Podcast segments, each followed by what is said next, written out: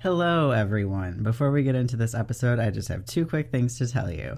One, tomorrow is Trans Day of Visibility, and you are invited to come hang out with me on Instagram. So if you're not already, follow us on Instagram at the Gayly Prophet, and there will be some sort of something going on in our stories because that's what I like to do on Trans Day of Visibility. Uh, the other thing is that tomorrow also is the last day to pre order one of our Gay People Love Puns pins to make sure that we can make those a reality. As of my recording this, we need to sell 20 more to be able to order those. So if you haven't already and you do want one of those pins, hop on over to our shop, thegaylyprophet.com slash shop, and get one of those. And with that, Nothing about this chapter is fun. I'm like gonna cry. Like you're like not even scratching the surface of how fucking awful this is. It's like it's fucked up. Stop. It like. S- s- God. Are you are you fucking kidding me? Oh my god, dude. Uh, I, uh, mm, I- mm, it's sad. Hello and welcome to the Gayly Prophet, a depressing podcast where two queer IRL witches talk about how fucked up Harry Potter is. I am America's saddest Griffin dandy, Gray. Ah, and I am joyfully eating several donuts. Jesse Blount.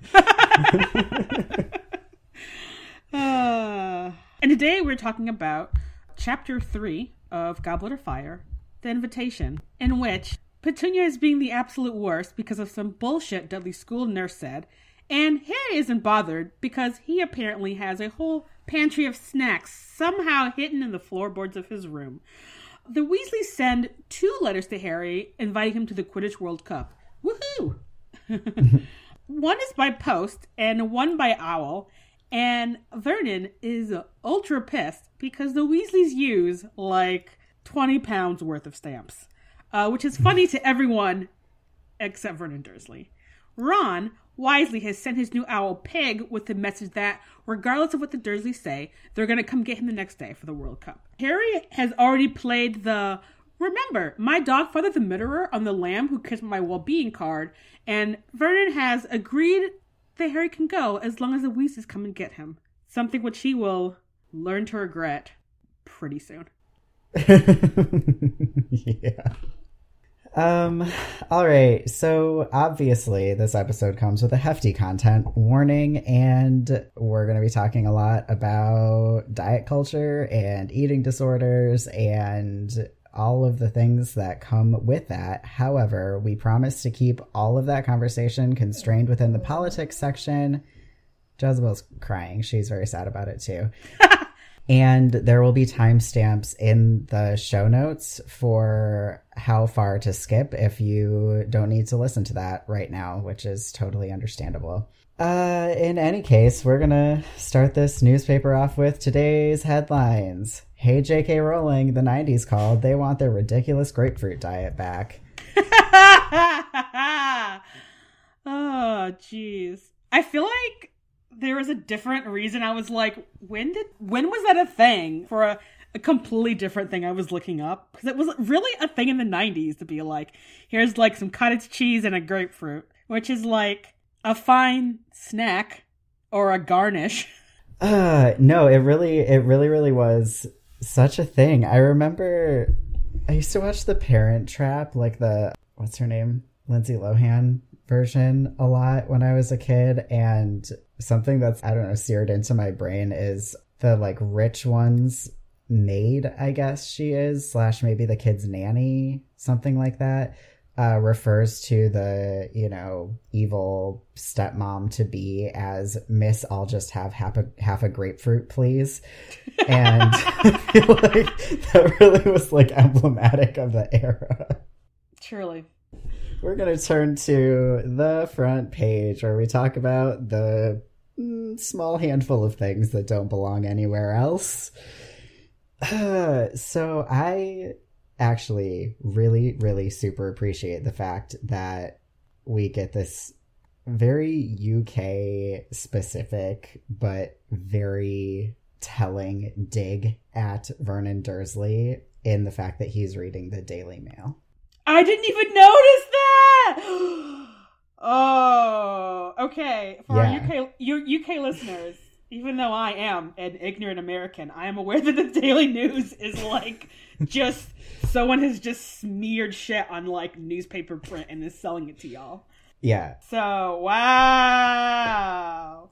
yeah. US listeners, it's essentially Fox News. Like if you look it up on um mediabias.com, its score is the same as Fox News. So it's like one click in from extreme on the right slanting and one click up from the worst possible trust rating on the the trust score.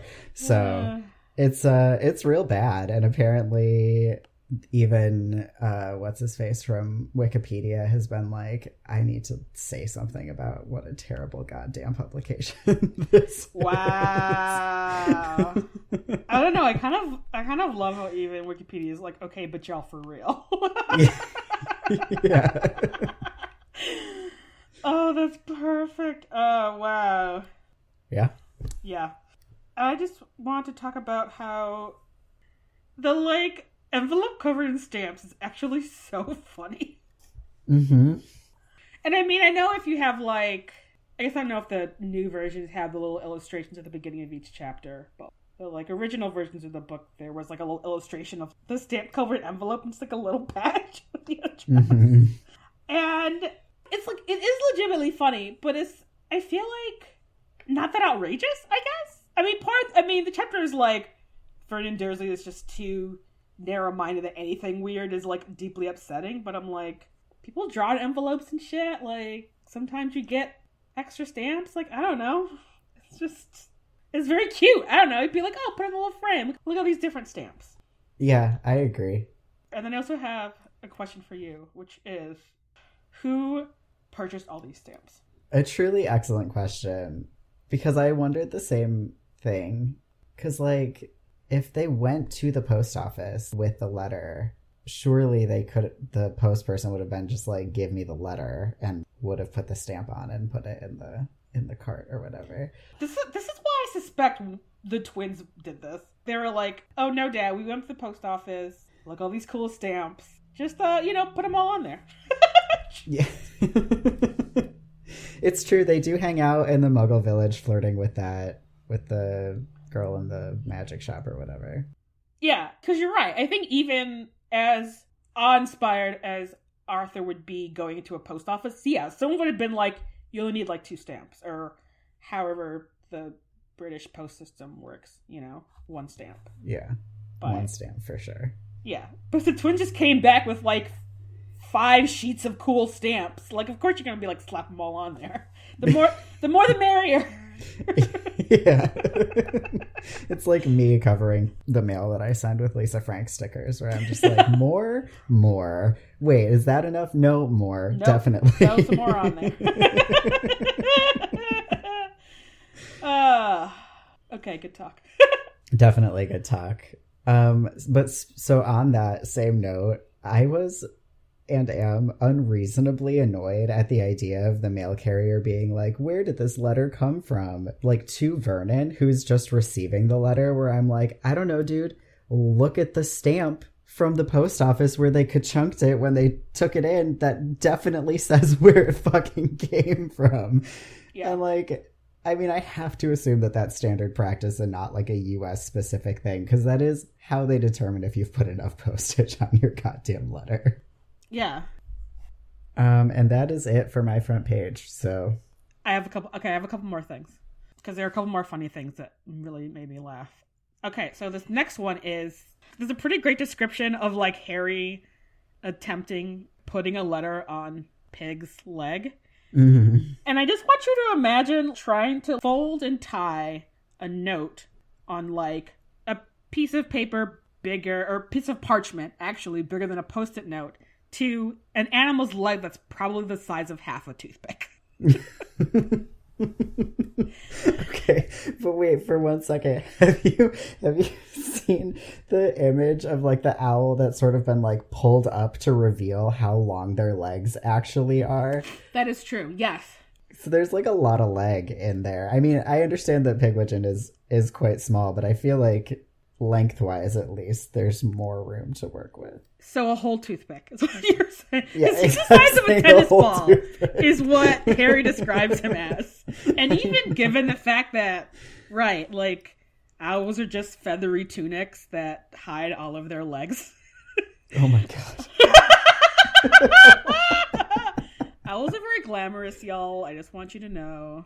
But, but like even still, just like Yeah. I don't know why that just made me laugh. Oh, it's so much. funny. Poor poor Pigwidgeon. But we're just having a great time. That's true. Which, of course, led to the second part where Harry's imagining, like, Hedwig being like, oh, this is how a, like, proper post owl behaves. Yeah. And for some reason, I just kept imagining the most, like, BBC RP British accent ever being just, like, amateur.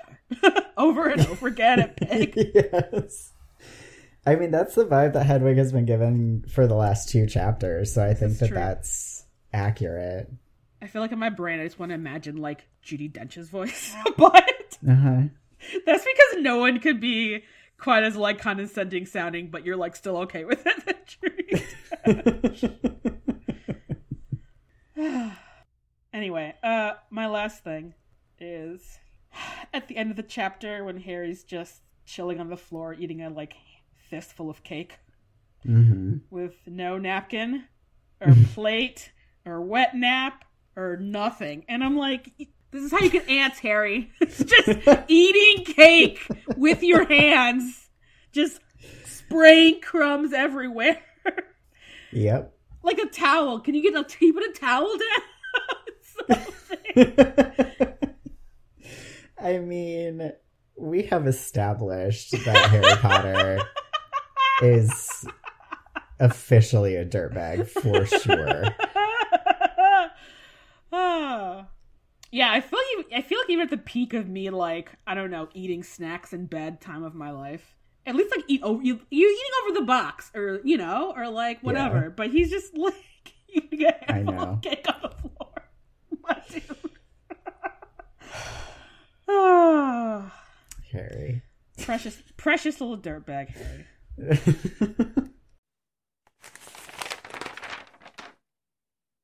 Welcome to the politics section where we talk about things that are fucked up.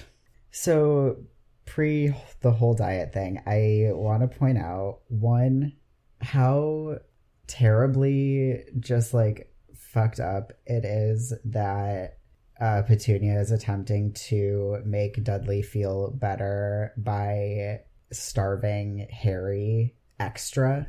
Like, we know that he's been deprived of food sort of historically, but the fact that, like, they are all not eating enough right now and they're still, like, extra doing that to Harry is just, like, really fucked up abuse.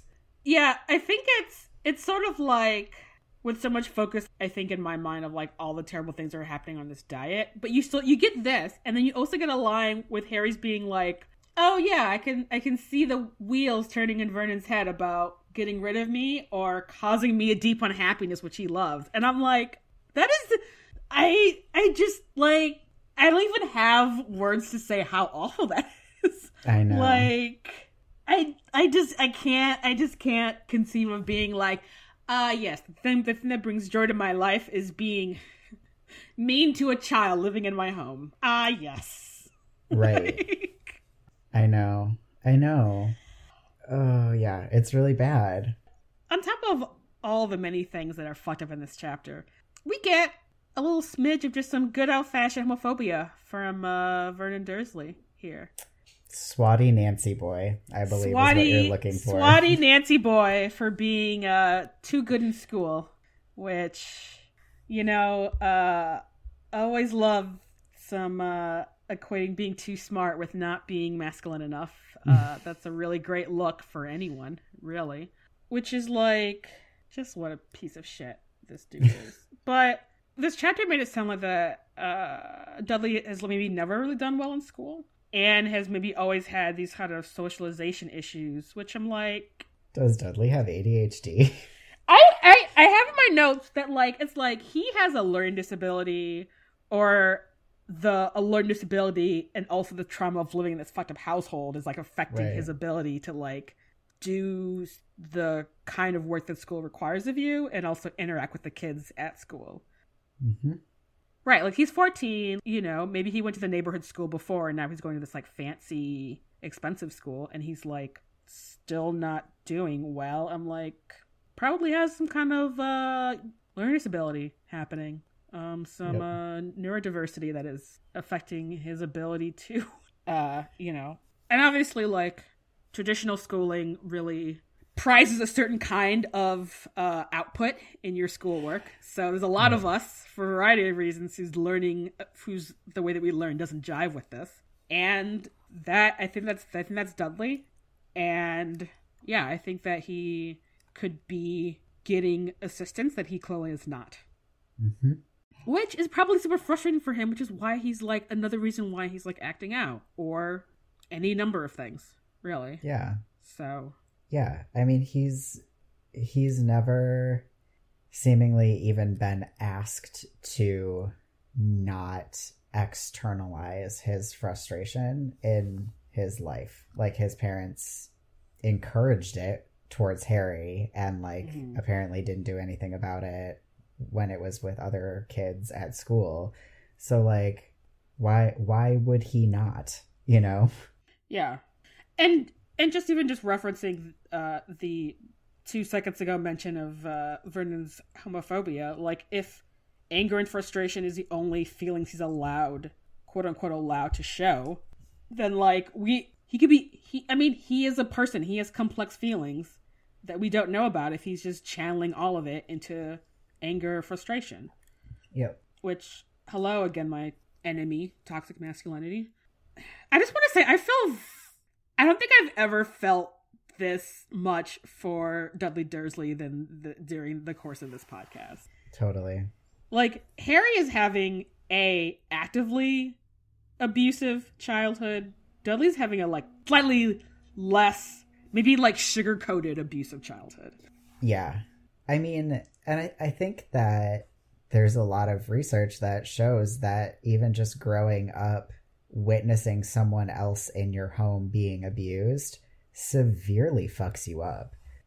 If even if they if his parents weren't so weird about their treatment of him and especially Vernon, even just growing up like witnessing what they're doing to Harry and like, you know, having to do whatever it is that he does with the feelings that that brings up for him which it sounds like you know he deals with by i guess join joining in. But like at what age did he start doing it and like why? And does he do that because otherwise what is he going to do when he like witnesses his parents severely harming this other child the same age as him that lives in his house you know like if they're willing to do that to harry then they must be willing to do it to him too right by like kid logic which I mean, I I think I think it's probably not even kid logic. I think that I can 110% see Dudley being punished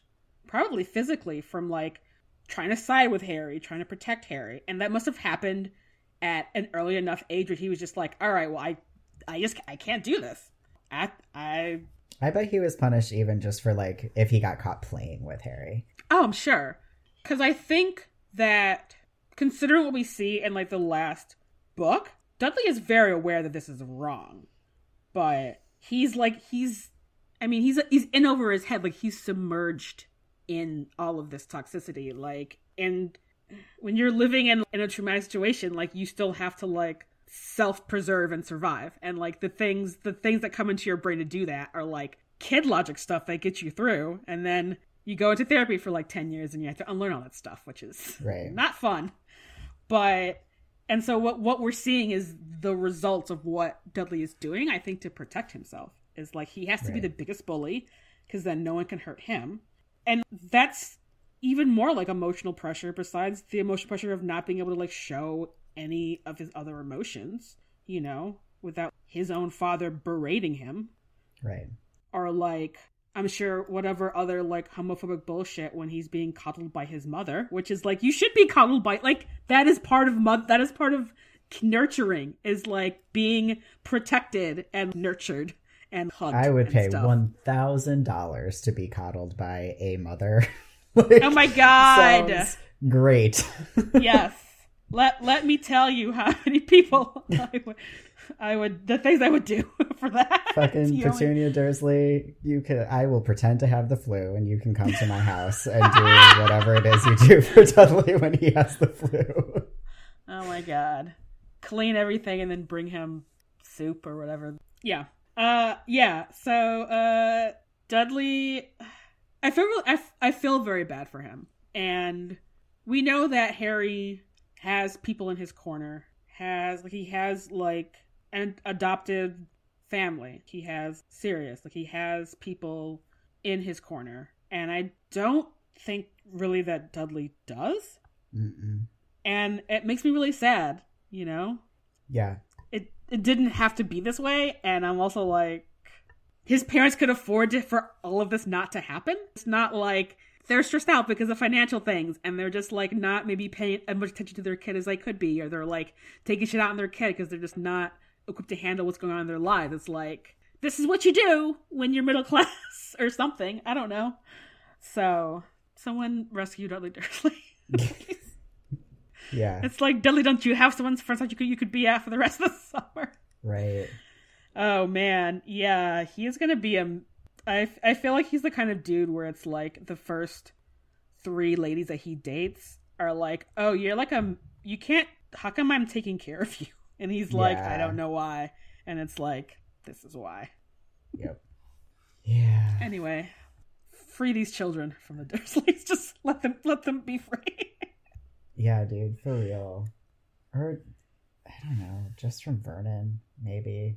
yeah, serious. Maybe you should stop by. Right?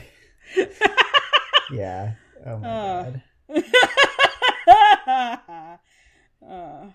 uh, the other thing that I wanted to point out is our continued weird shaming of Petunia. So, you know, we can't get through a Petunia chapter without talking about how her teeth are quote unquote horsey. And then we get this thing about her, how she's like a gossip and like obsessed with cleaning, which is, I guess, this sort of recurring theme of there's this very n- narrow window of appropriate femininity and like petunia is overdoing it by being i don't know too much of a housewife or something. And just fucking like leave petunia alone liking your house to be clean is fine and also being interested in the coming comings and goings of one's neighbors is also fine she's not hurting anyone Oh, also, let's be real. People love people love gossip. Are you kidding me? as long as you're not hurting anyone, there is nothing wrong with being like, I saw this thing happening at the neighbor's house. Like, don't spread rumors, but it's totally fine to be like, here's the hot goss. No, listen, my like BFF Lee, he lives in the apartment below me. And so he'll call me if he's like, Did you hear that fight? Do you see this fight happening right now in the street? And I'm like, No, where? And we'll like both be at the window, be like, Oh shit. He has her car keys and he won't give it to her. Are you shitting me? like, I don't want to say it's like human nature, but I think it's part of the human experience to be like, tell me about other people's things. I want to know other, what's happening with other people. Tell me. I mean, gossip is in literature from Greek and Roman days, like literally what four thousand years ago. Like it, I, th- I think we can safely say that it is part of human nature. Whatever, it's fine, honestly. So, yeah, just a little bit of like I don't know, fem shaming or something taking place in this chapter on top of everything else. It is very weird because because then it's like the question is like, Uh, please, please, please tell me, omnipotent writer, what is the correct way to femininity? Please. Exactly. Cause like, just let me know. And, you know, being a mom and dying, because that appears to be your ideal. and uh, let me tell you, oh god. not a great, not a great look. Not a great look. Yeah. Wow, you nailed it. oh wow. I guess uh Ginny, Ginny is the only one doing it right, right? She's never shrill or like all the things that Hermione is doing wrong. So like basically be being one of the boys, but like a girl. Yeah. That's how yeah. you do it. Yeah, Ginny Ginny Ginny is a cool girl. She likes cheeseburgers and doesn't care about what she looks like. You know. She can like horse around with the boys and she's good at Quidditch. She's not like one of those feminists who cares about the suffering of others. She just wants to hang out, talk about Quidditch. I love Ginny, you guys. That was not Dick at Ginny. I'm just thinking Nope. about my dear Hermione and her the her spew campaign and how little love anyone gave it. So Yep. Um, cool. So that's that's what I had that's not food stuff. Do you have anything that's not food stuff? I don't have anything that's not food stuff in the politics section. Great. All right, let's do this.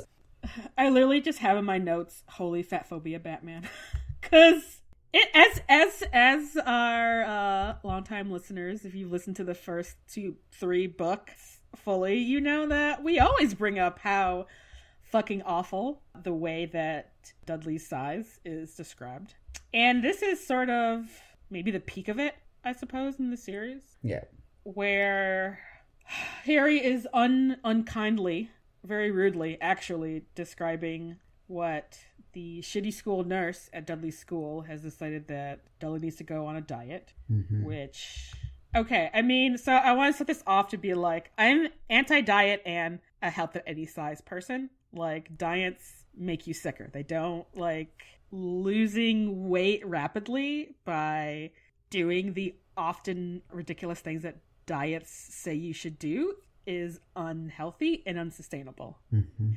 And uh, it's a billion dollar industry that if you're a tier one feminist, you want to be like, it's all about like women, but really it affects all of us in American culture because it is seeped into our culture, this sort of weird, thin European standard of beauty. And it is very much not about, it's not about like nutrition or like healthy behaviors or like having a neutral view about weight. It's all about having this very judgmental view about food and a whole other level of, you know, things that are bad for you, feeling bad about yourself, you're fat, you should feel bad. And it's like, uh, no. People are fat. Like people are fat. I'm I'm a fat person. I have always been fat since I hit puberty, actually, you know. Uh and a ton of people in my family are fat. It's one of those things like my ADHD, like the color of my hair. Like these things are genetic. Mhm. And so Vernon is a larger dude. Dudley Dudley is a large kid, which should be a value neutral thing because again, people are fat, people be fat, and especially for a 14-year-old kid, kids kids gain weight. Kids their weight fluctuates. And then you fucking hit puberty, it's like and you're already like a chubby kid, like he's to gain weight. That should be a thing where it's like, you know what, this is fine if Petunia herself probably was not seeped herself into diet culture because it's very hard to ignore that. She would have been like, fuck the school nurse, you know? It sounds like she was, though.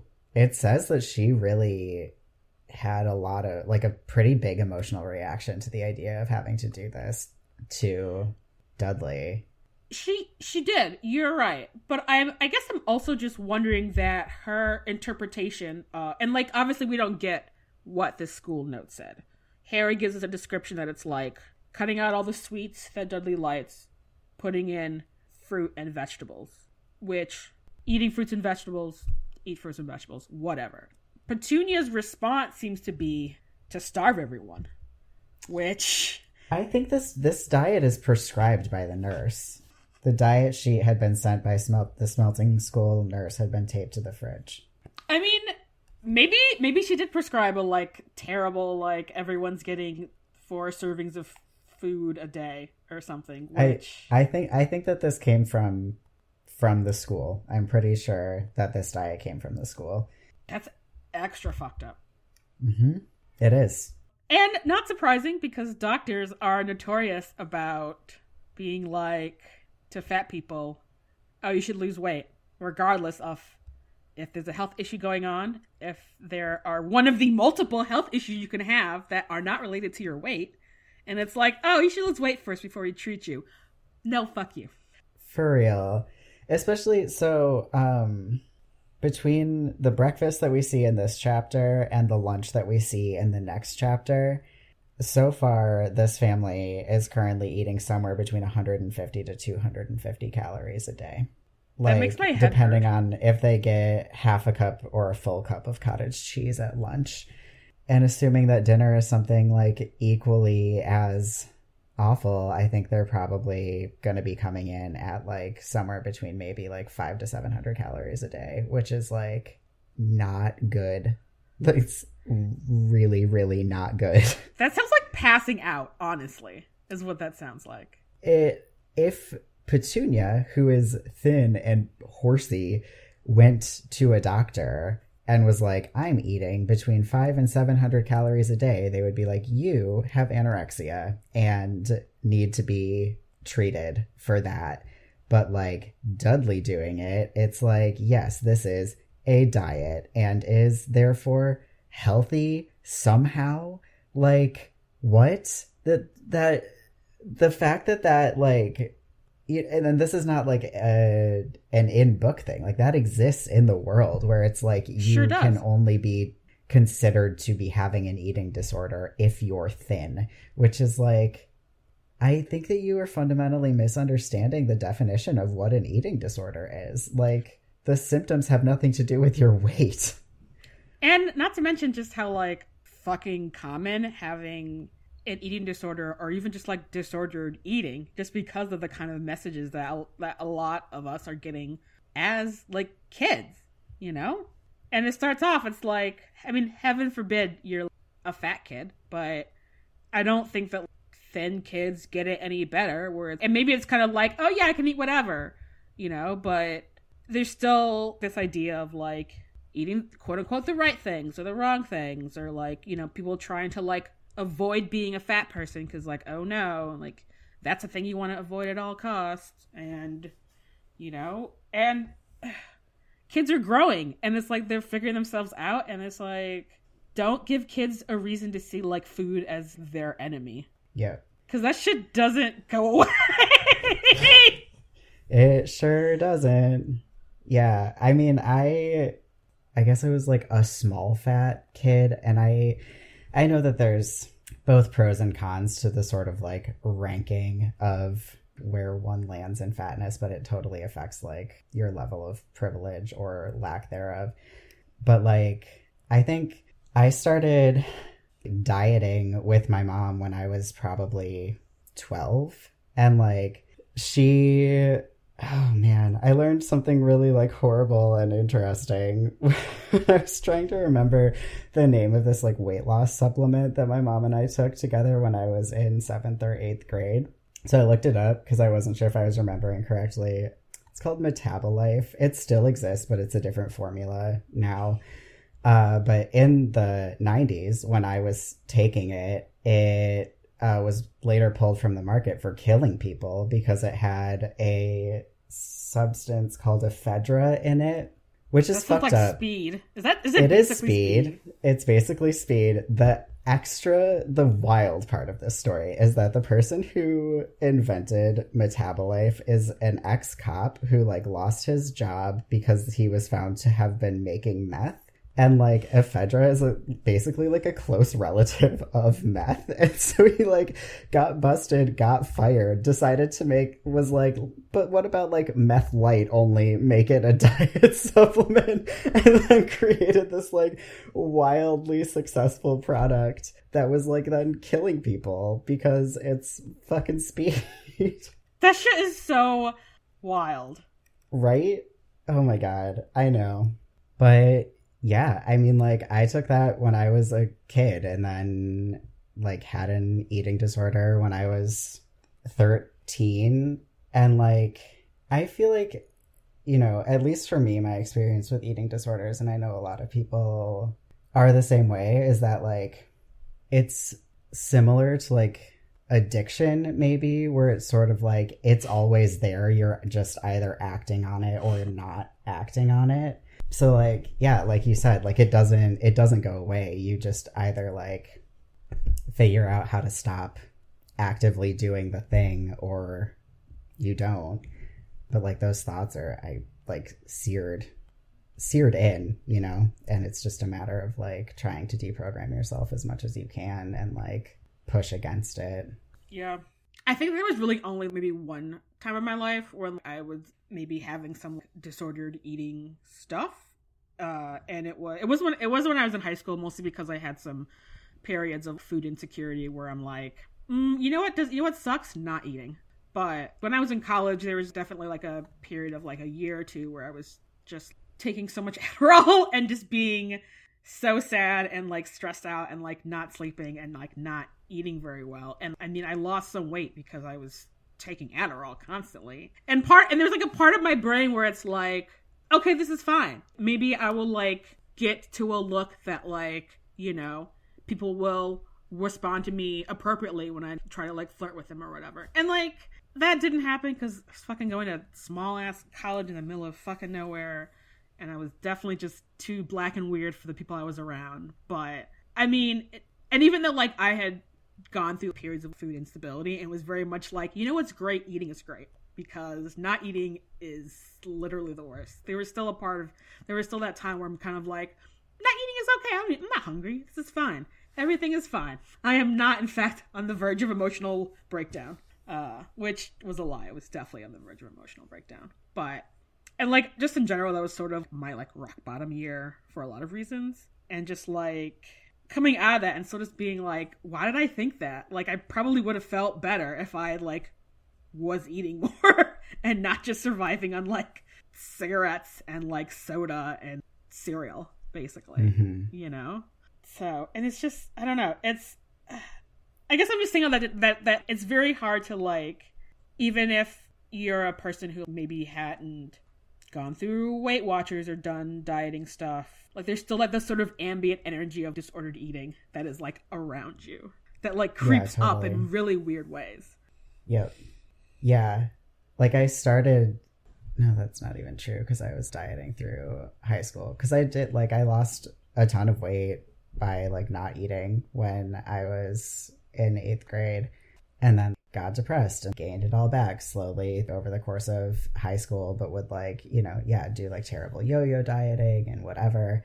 And like every time since that time that I have lost weight, it's either been because I was like, once because I was just like incredibly stressed and like my body was just like, we're not doing this. Can't, just can't hold on to anything. Like, you're just fucked up right now.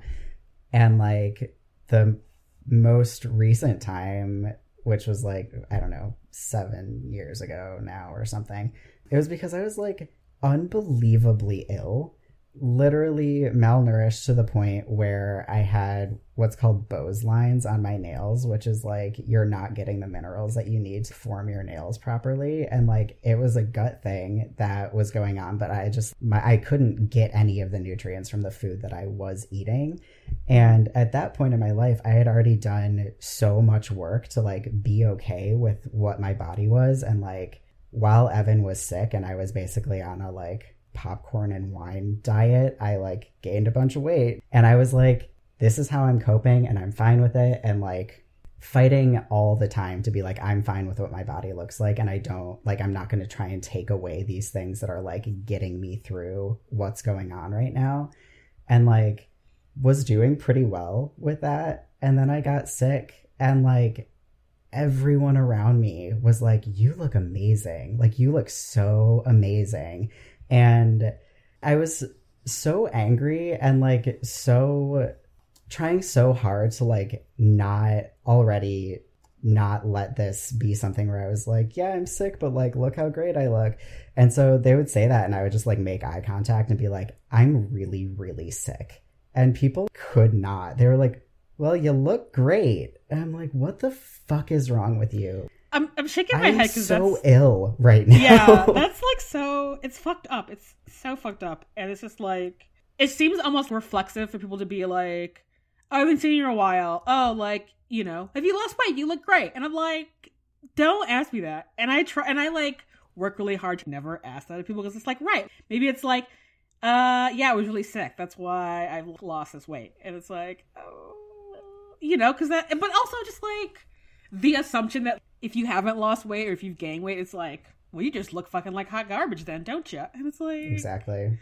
And I and I have to say that so I've been like about the same size, give or take forty pounds, since I hit puberty. I'm 35. I have clothing that still fits me from high school because I'm basically the same size. Like no, so, and that, and and like it's taken me probably until the past couple of years to be okay with that because it's like there are years where I'm like I was biking every day. There were years where I was like walking several miles a day. There the year there was the year where I just did a bunch of Adderall and was barely eating and like still basically the same size. And it's just like this is just what my body is. This is just the Right. shape that it is. And I'm like, okay, cool. Fuck it. Whatever. This is the, this is just the size that it is. And like it is a fat size. And I'm like, I don't I don't care. And especially this pandemic where it's like, yeah, I've gained weight. I've just been like comfort eating for a year. And it's just like, I don't even, I like don't even give a fuck. Where I'm just like, good. If I'm in the hospital, I have a little bit more to sustain myself if I get fucking COVID. And just, of course, the, the whole discourse about like, oh, gay, pandemic 15. It's like, fuck you guys. We're all trying to survive a pandemic where the US government is actively trying to kill us all. The fuck? Eat eat fucking three donuts in a row. I don't give a fuck. I ate two donuts today because I'm like, I read this chapter and I was like, fuck you, JKR. I'm gonna go out and buy three donuts and I'm gonna eat two right now and I'm gonna eat another one after this episode because fuck you and like fuck all of this. Yeah, for real. Oh, I know. It's also like what you said about like this is just the size that my body is is like so accurate. It's like everyone's body has a size that it just like wants to be that it will like go to if you're well, right? Yeah. And so many of us are not well. There's stuff going on. Um, and so it's like hard to say for a lot of folks like where that is for you, but like it's not necessarily going to be smaller than or it's not going to be like what you want it to be a lot of the time. And like that was one of the hardest things when I was doing nutrition work is like no matter how clearly and upfront I was about like I'm not going to help you lose weight.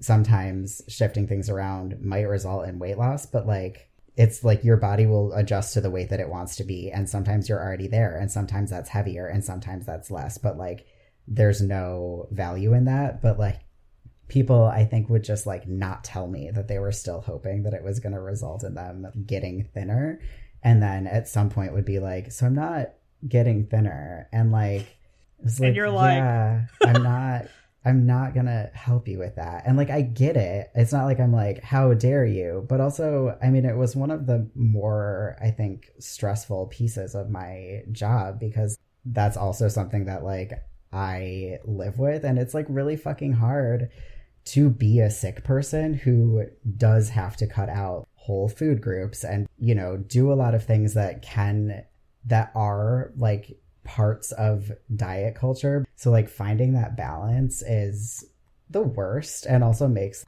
anti-diet culture a dangerous place to be which also sucks because it's like that community can be just and i think it's getting better but often is like so shaming of anyone who like can't practice intuitive eating the right way or whatever where it's like yeah i can't like i can't just do that because like i will literally not be able to leave my couch the next day like if i eat candy and like i don't think there's anything morally bad about candy Yeah. my body thinks there's something physically bad about candy and i can't do anything about that Yeah. And part of me is just like, I feel this would be good information to know. I feel like it did take me to my 30s to be like, oh yeah, this is this is just this the body that that this is just the size of my body is. That's fine. And I'm like, what? Why did this take so long? And then like, right, this idea of being like, oh yeah, I really can't eat that thing because my because it makes my body angry, and it's not like it's not just because it's like cool to not eat dairy anymore, which is not a thing because fuck cheese is so good. But um and like that that kind of like restricted eating where it's like, oh no, my health is gonna be like I can physically feel how this is affecting my health. It still feels like a moral judgment because everything about food feels like a morality thing, which is so fucked. By yeah. the way, because surprise, the thing we all need to live. yeah. You know, like it takes a really long time, but I mean, I guess depending, but you need you need food to live. Yeah. I don't know why this is I mean, I know why this is a morality thing, but it's kind of just like I like live I like existing. right. It turns out. Yeah. Uh, and right, and like, or feeling like a well, per- or you know, a weller person. If it's like, right, my body just can't process this, or my body is like gets really angry about this, so you know, that's just not going to work. And it just feels hard because I feel like if people would like go to a medical doctor, they would just be like, "Oh, just lose weight," you know. And it's like, right. no, that's not actually what's. There's still things I can eat. It's just for some reason when I eat this one thing, all these other gross things that happen that I don't want to. Like, how do I deal with just just that, just this right. thing? Yeah, and it's yeah. I mean, yes, we could probably talk about it for literal ever. anyway, um, don't do don't do this to your kids. By the way, yeah, don't don't do this to your kids. It's like so so damaging, especially like growing kids. I'm a person in general who like eats a lot, but like as a teenager, I ate a lot because I was a fuck like you're a growing person, you know? Mm-hmm. That's what teenagers do. And it's kind of just like I guess I guess I would just feel like kind of very irrationally angry that like part of Harry's interpretation of why Dudley why the school nurse, sent home this letter with Dudley is that the school uniforms don't carry the size of his body, which sounds like a them problem. Yes. Not a problem of this 14 year old boy who was a child. It sounds like a problem of whoever the fuck you're buying your uniforms from don't have big enough plus sizes. So yep. That that's not a him problem. That's a y'all problem. Yep. It so. sure the fuck is. Sorry, I was I was not about to let that let that slide. I'm like, oh no, no, no, no. I know. Dudley, if Harry's estimation of Dudley's weight is accurate, Dudley is weighing in roughly at the size of like your average linebacker, which like you would think Smeltings would be stocking knickerbockers big enough for their like sports players. I know you don't there's not American football there, but like Okay, but rugby players are often real burly. I mean, yeah. I don't know much about sports, but I know enough to know like there are some sports where being a burly person is a a good thing. And I feel like rugby is one of those it's like football, you know? There are parts of the team where you want a bigger person to be able to ram through the other people. Right. It's basically Red Rover, you know? oh man. I would be very good at Red Rover if I didn't have asthma. Because I can't run very far or very fast. Running sucks. Uh yeah. Yeah. It sure does. anyway, yeah. Uh, so smoking is a problem if they cannot, if they're paying for this pr- private or public in the UK, but they're paying for this like private ass school to send their son to send their son to, they can afford an extra fucking yard or two of whatever the fuck weird fabric this shit is made out of. Yeah. Yeah, and the worst part is it's not like there isn't there isn't anything else that the school nurse is pointing to to justify. They're just like, oh, he's just fat. Like he's not like he's been like fainting or he's been having trouble breathing or like I don't know whatever uh, like a health issue where you'd be like I mean not that I would be like his health at any size but like a reason for like a traditional Western medicine nurse to be like I have some concerns about your kid. It's just that like he's a he's a he's a fat kid. He's not the only fat kid at Smeltings. I guarantee it. You know what the other thing that made me fucking mad is too is that he's at boarding school, so like the school is providing him with the food that like they think he should be eating, which I assume like probably doesn't include soda and whatever. So like if he's staying the same size during the 9 months that he's at school eating the school provided foods, like maybe this doesn't have anything to do with what Dudley is eating. Just as a, you know, wild thought. Yeah. Exactly. Yeah. The other thing that made me like really frustrated is like this list of things that have been emptied from the fridge, which like I'm not gonna lie, soda really rough on your body. One of the biggest things that makes people feel like shit is your blood sugar just like skyrocketing and crashing, right? You know what else does that? Eating only grapefruit for breakfast. Grapefruit also is just sugar with no fat and no protein. And when you eat sugar with no fat and no protein, no matter what form it is, your blood sugar goes up and then it comes back down and you feel like shit. So like this is this you've literally done this is a zero sum something, right? Aside from the fact that like there's less calories in it, what's happening in his body in terms of like health, like actual like systemic like metabolic stasis health is like nothing is different here. He's still having a very bummer effect. only it's probably like much faster because he's only getting eight grams of sugar instead of, you know, 70.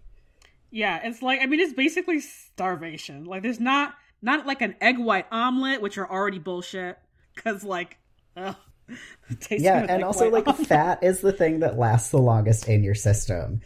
You need it and I know we've come a really long way since the 90s in terms of how people think about fat, and it's like getting a lot better, but it just like, it's so fucking absurd. I'm like, yes, right, give this child some eggs, anything. Like, the, even if it was a whole grapefruit, this is not a sufficient breakfast. There's a reason we put like protein powder and like yogurt in smoothies, and it's because if you just drank a smoothie, you would be like hungry and shaky and like tired in like an hour. Whereas if you put protein and fat in your smoothie, it gets you through to lunch.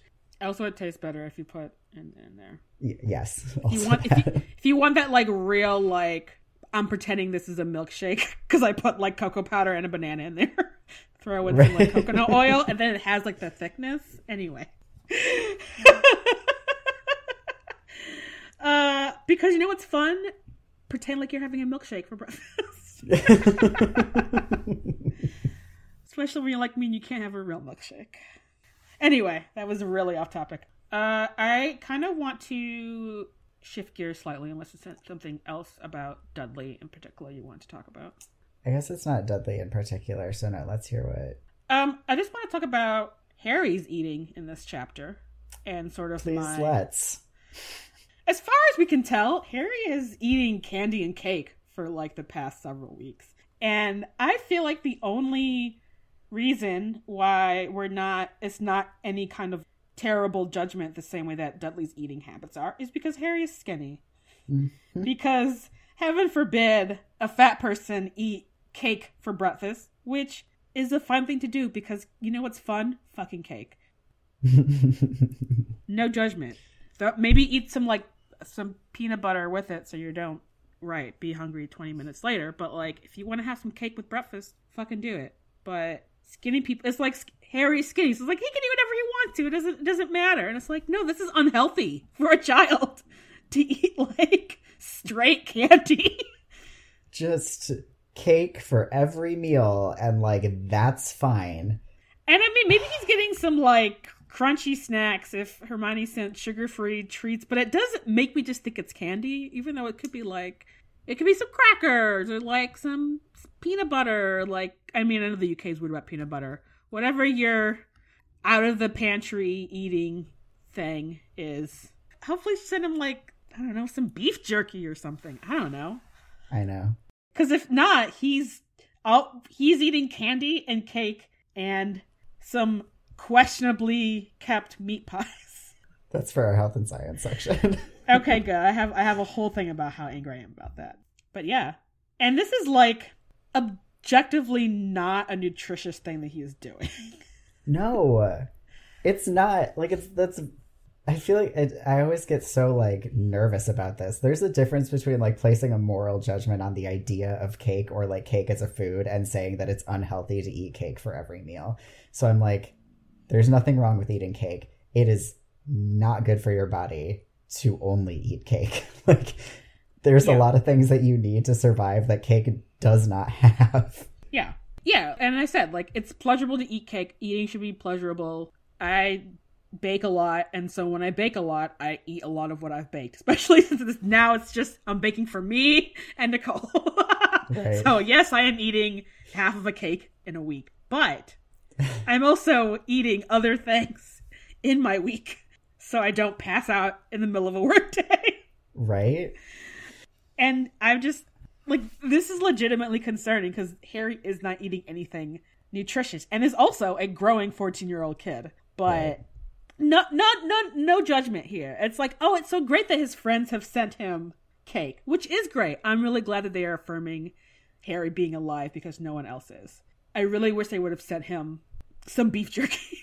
or You're some- or like- trail mix or like trail- something. you know? Yep. I I, feel know. like what is this like harkening back to episode three of me just shouting these children need protein? like, come on. At least the the fruit cake that that Molly sent presumably has a lot of nuts in it. I think there's a lot of nuts in fruit cake. Yeah, a lot of nuts and dried fruit. She she's she's sneaking in some protein. She, she Yeah, no, She Molly has- Molly did the right thing. She was like, "You need meat and nuts." like, listen. She has had so many growing children in her household. yeah. This is probably honestly where the majority of their money goes to is feeding all of those kids. Dude, for real. Because kids again again are growing and eat a lot. So, but I think I think that the like real point here is that there is no even pretense here that this is about Dudley's health, which is honestly a little bit refreshing. Where it's not like, oh, Dudley's so unhealthy. It's like Dudley's so fat. And like fat is just bad all by itself. And I'm like, I would rather have you be honest about your reasons here, JK Rowling, than have you be like, oh, Dudley's fat because he's unhealthy. Because, I mean, she is legit just like, yeah, Dudley can't have soda and candy and donuts and whatever, but like Harry can eat cake three times a day for months, and that's fine. And also, we get this acknowledgement. This is my last thing, I think, is this acknowledgement of the fact that they aren't eating enough. It says that Vernon's temper is under severe strain from lack of food. Because they're all starving themselves. Yes. So, the last thing that I would like to ask you is why is Mrs. Weasley allowed to be fat? Because she's a good person. Hmm. Okay. I mean, because we've talked on and off about the physical characteristics of the heroes and villains and how they're described in this. hmm And yeah, like Molly Molly Weasley is fat, and it's never an issue. Be, partly because it's like she's one of the good guys, you know. Hmm.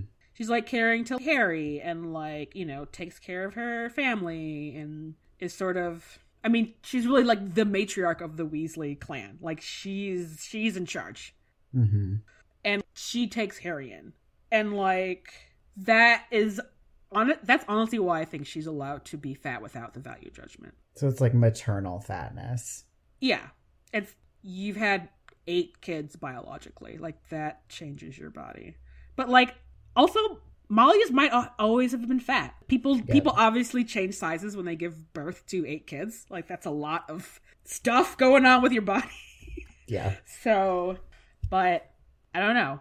I guess I guess I would assume that like even as a young person pre kids, Molly was probably a fat person. Yeah. Because I feel like I feel like the whole Molly Wobbles thing, which is already so fucking weird. It is really weird. So un- unless I mean unless it's just like because Molly has big boobs, which is also a possibility. True. It just felt like it felt so weird. It nested in this chapter to have the thing where like Vernon calls Molly dumpy, which is I guess UK slang for fat, and Harry's like, "How dare you?" You know, it was rich for Uncle Vernon to like call her dumpy when Dudley is so fat. So it's like, yeah, that's pretty weird because like we are supposed to like Molly, and I thought this chapter made it pretty clear that we're supposed to hate fat people. So like, what's going on, J.K. Rowling?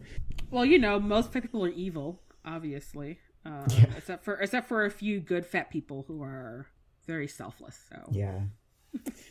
yeah, I do feel like it must have something to do with like motherliness because I think she's supposed to be our foil to Petunia, who is like too bony to do something like give a good mom hug. Whereas like Mrs. Weasley is soft and so she can like give you the like physical comforting that like a mother is supposed to be able to provide. And so there's some sort of like something happening there.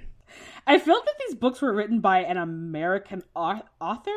The Weasleys would just be black people because I feel like the way that you just described Molly is very sort of I don't know, like uh fuck, what's the word? It's very kind of like the imagery post slavery of like comforting soft older black ladies, bringing you bringing white children into her bosom. Is it mammy? Is that the word? Thank you're you. Yes. Oh my god, how did I blank out on that? Yeah, it like it almost makes like the description almost feels a little bit like mammy esque. Mhm. And I know that like the UK has a very complex history with Irish people, which I feel like considering that the Weasleys have several kids and red hair, there's really leaning into that stereotype. I feel like Yep. I don't know if that's necessarily a connection that is analogous in the UK. I guess. To the person who emailed and asked if they could be our UK correspondent, here's your first assignment. Email us. Let us know. Yeah, let us know if I don't know. The UK has a weird thing about Irish nannies mothering your children, or if there is something you can let us know. If if there's something that like Molly Weasley's like archetype is alluding to, let us know because I am Mhm. deeply curious. All right. well, that was fun. Forty-five minutes later, of yelling. Everyone knows a lot more about us than they did before, and uh, let's go Yeah. on. Yep. Welcome to editorials where we rant about stuff. Your editorial leads beautifully into my health and science, so I'm going to go first with my one editorial. All right. Great. Were the Weasleys going to kidnap Harry? Yeah, they did it in a book too, essentially. The kids, but this time the adults have also said that this is happening. Ron's like, We're coming to pick you up at five o'clock Sunday, no matter what. So, like, Arthur Weasley was going to show up and kidnap Harry, like, what, at Wand Point? If Vernon had said no to him going to the Quidditch World Cup. I guess I don't know. Maybe Molly just would have showed up and just like yelled at them, and that's the distraction for Harry to like run out with, you know, Ron with has like his trunk and like Hedwig is already free, and they're just like, okay, bye. like what? Are, what? What are they gonna do? Just set off from some uh, Filibuster's fireworks in the living room and. Well, after the smoke clears, Harry's just gone. uh, I mean, yes. Uh, it's too, it's too that that's actually better than what happens. It is better than what happens. I still, I just, I'm really struggling to like think of a scenario in which Molly Weasley is like, "Yep, if they say no, we are going to take Harry from them without forcibly." I guess. I mean, but she does know that they are withholding food even more than normal. And I guess in the book where where where the twins get him out with the car, she does say that like she and Arthur were going to go do something about Harry if they didn't hear from him. So like Do you think they're just gonna like what is it? Obliviate them? Maybe? Or confront them?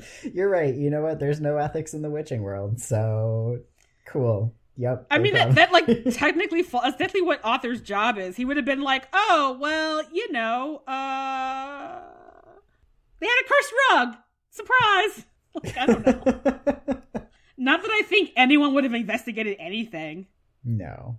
And if they did, Dumbledore would have just swept it under the rug. So. All right then.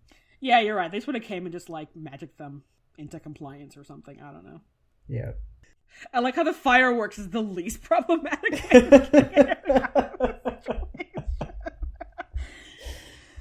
uh, yeah. What do you, what do you have here?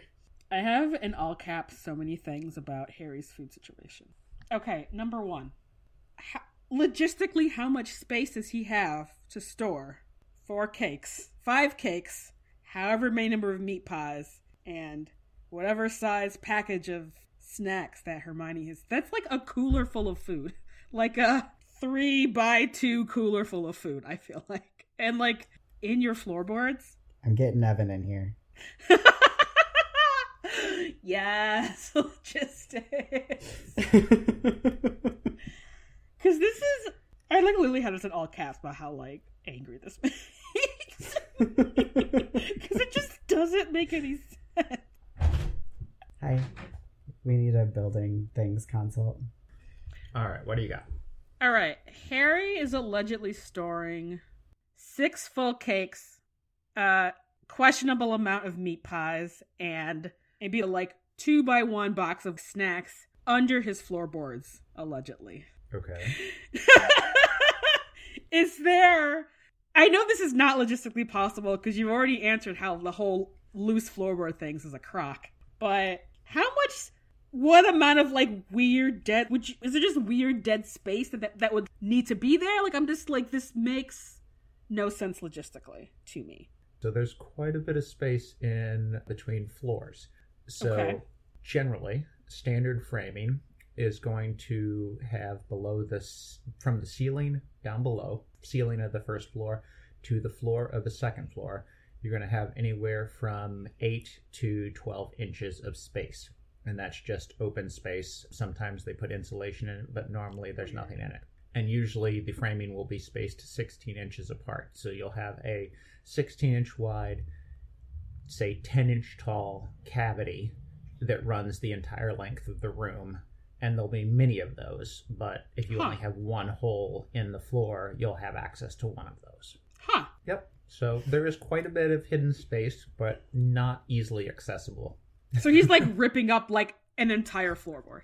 I mean, to get a whole cake down in there, I would assume that you would need a large section of your floorboard. Usually, an easier way to get would be uh, down through the heating vents and remove some of the heating, like the metal that is supporting the heating vent. Then you can reach into the bay easier. But I don't know in England if his house is built the same as a house here in the U.S. Maybe they're really wide planks. They could be really wide planks, yes. All right. Well, I hope that helps. It, it, it actually really does. Thank you so much. you're, you're welcome. There could potentially be enough space. I am shocked. uh, All right, so I'm glad I have an answer to that. I have um one more rant about this though. okay. So he doesn't have enough space to store this stuff. You could fudge. All right. How has it not rotted or gone stale or given Harry food poisoning? It's the middle of summer. I know it doesn't get very warm in the UK in the summertime, but I just I'm like the ants would have gotten it or something. Like I'm this would be stale. You would have gotten food poisoning from the unrefrigerated meat pies that you're keeping under your floor. so, uh, so with that, can we enter our health and science section? Yeah, so I we can sure talk to can. you about this. Great. Yes. Welcome to the health and science section where we talk about things that are actually related to health and science. So, meat pies actually have existed since like ancient Egypt, wherein the pie part, like the crust, was actually not eaten. It was like so thick and like dense that it wouldn't burn up in in a fire where it was baked Ah. but also it created basically like a sealed environment so that Hmm. the food within stayed good pre refrigeration. The meat pie that I assume Molly Weasley is making for Harry is going to be variations on the only one that seems to still be like eaten widely in the UK now is like a uh, pork pie is like still pretty much untouched from uh, its medieval roots but these were very popular in medieval times because they were shelf stable for a long time Ah. which is accomplished by them being basically like two-thirds either fat like suet or gelatin. So, and like also a lot of salt. So it's basically like preserved and also they're usually made of like preserved cuts of meat, so like bacon or ham or something that's already been cured.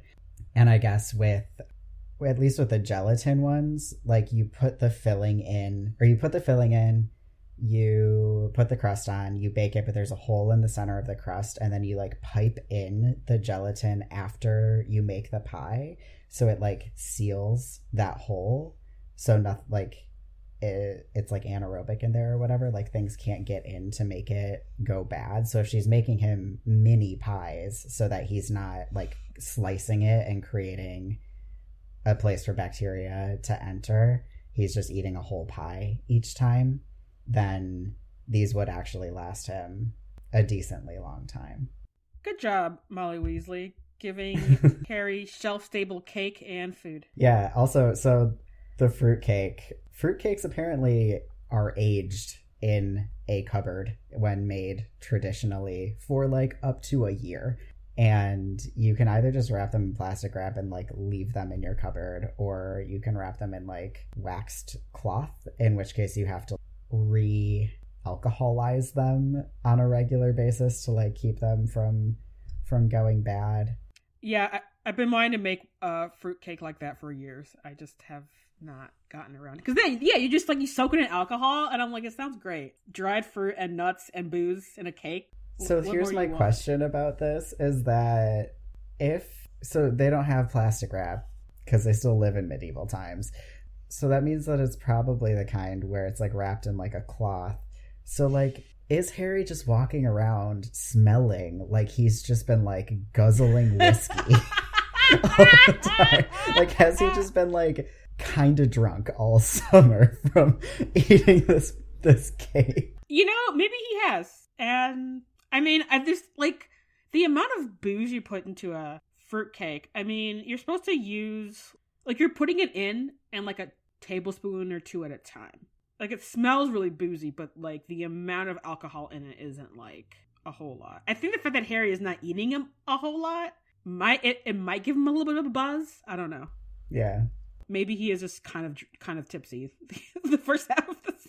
But uh, in any case, I mean, he probably does smell like he's just been like sneaking whiskey in his room. Or rum. I guess it's probably usually rum, but yeah like rum or brandy or oh yeah, something. brandy. Uh, when it comes to like the regular cakes, I feel like they just go stale and not bad most of the time. There's too much sugar in them for them to like rot. Yeah, and he was eating stale cake in like book two, I think, right? I think so. Yeah, I mean, I'm not worried about the cake because yeah, I mean, you can a cake can sit out and like depending on how much butter is in the frosting. I mean, and butter can sit out for a while too. So like, yeah, I mean, it's gonna get it's gonna dry out, but Yeah, unless it's like in a really moist environment, it's not going to mold. And I feel like mold is the only thing you need to worry about with a cake as opposed to like bacteria. yeah, Someone's going to write and be like, no, Lark, you're wrong. But I don't actually want to know any more about food poisoning than I accidentally learned in my research about how Harry is keeping meat pies on his floor. So please don't write to me about that. I don't need a lot of cake. You don't need to worry about me. yeah. I also was just thinking about like this is how you get mice, but I'm like, I don't know. He's an owl. I guess if there were mice, she would just eat them. Yeah, that's true. I guess we we don't, we don't need to talk about the size of baby killer whales. So I learned a lot about killer whales, though, in my research on that. we could just talk about killer whales generally. killer whales are so cool. They're they hunt like wolves. They hunt in a pack. It's They live forever. I Like, they're know. One of the only other species besides humans that go through menopause, and like they don't reach sexual maturity until they're like ten and fifteen. I think that's what like females reach at around ten and males around fifteen. But then the males usually don't get to breed until they're 20, 21, which is just wild. Yeah, it's like I don't know. Killer whales are like the mature adults of the ocean, and dolphins are the like dirtbag frat. this is so ocean. accurate. Oh my god. Uh, if you if you if you love dolphins, don't ever Google the sexual habits of dolphins. You will be horrified. Yep. yep. uh, but yeah, killer whales are cool. They are cool. You know, we should definitely not keep them in captivity. They are too big and smart, Yes. and they need other whales to hang out with. Yeah, I never did see that. I never did see that documentary about them because it seemed too bleak. I don't even know what documentary you're talking about. It's about SeaWorld and killer whales, Oh. and it sounds awful. And I'm like, I don't. I'm already depressed. I don't need to see to know that you shouldn't keep killer whales in a fucking like in a enclosure. Free to Willy instead. oh man, Free Willy used to be my jam. yeah, I loved that movie. Cool. Well, at least we managed to laugh at the beginning and end, and uh, two hours later, we can be done with this accursed chapter and say thank you for listening to this episode of the Gayly Prophet. Um, if you like this podcast and you want to talk about a book that's depressing in much less fraught ways, you should read Carry On by Rainbow Rowell and then listen to our other podcast, Escape from Reality. Both of those podcasts are created by hashtag Ruthless Productions and are produced, mixed, and edited by me. Yeah, we are a two-person operation. Everyone. Sure are. There, there are no extra people behind the scenes. A majority of the work is done by Lark. So, so if you've been wondering why you emailed us in November and haven't heard back, there's your answer. I you're on my to-do list, I promise. yeah, there, there is no secret team of people. Uh, the team of people on this for this podcast are Lark and I. So, uh, if you want to support our endeavors as the smallest of queer independent media, there are several ways you can do that. you can rate and review us on iTunes or wherever you're listening to podcasts. That helps people find us, which increases our li- listenership and also increases the people who have money to support us. uh, thank each and every one of you guys who is our patrons. Thank you. Uh, you can also purchase our merch on uh, gaylyprophet.com slash shop. We have uh, Harry Potter merch, Carry On merch, other cool things. We have Gay People Love Puns stickers and also our aforementioned enamel pin sale. So if you are a queer person who also loves puns in this podcast, uh, and if you are able to financially support us on a monthly basis, you can become our patron on Patreon. Uh, we release longer, less edited versions of the podcast with more random tangents.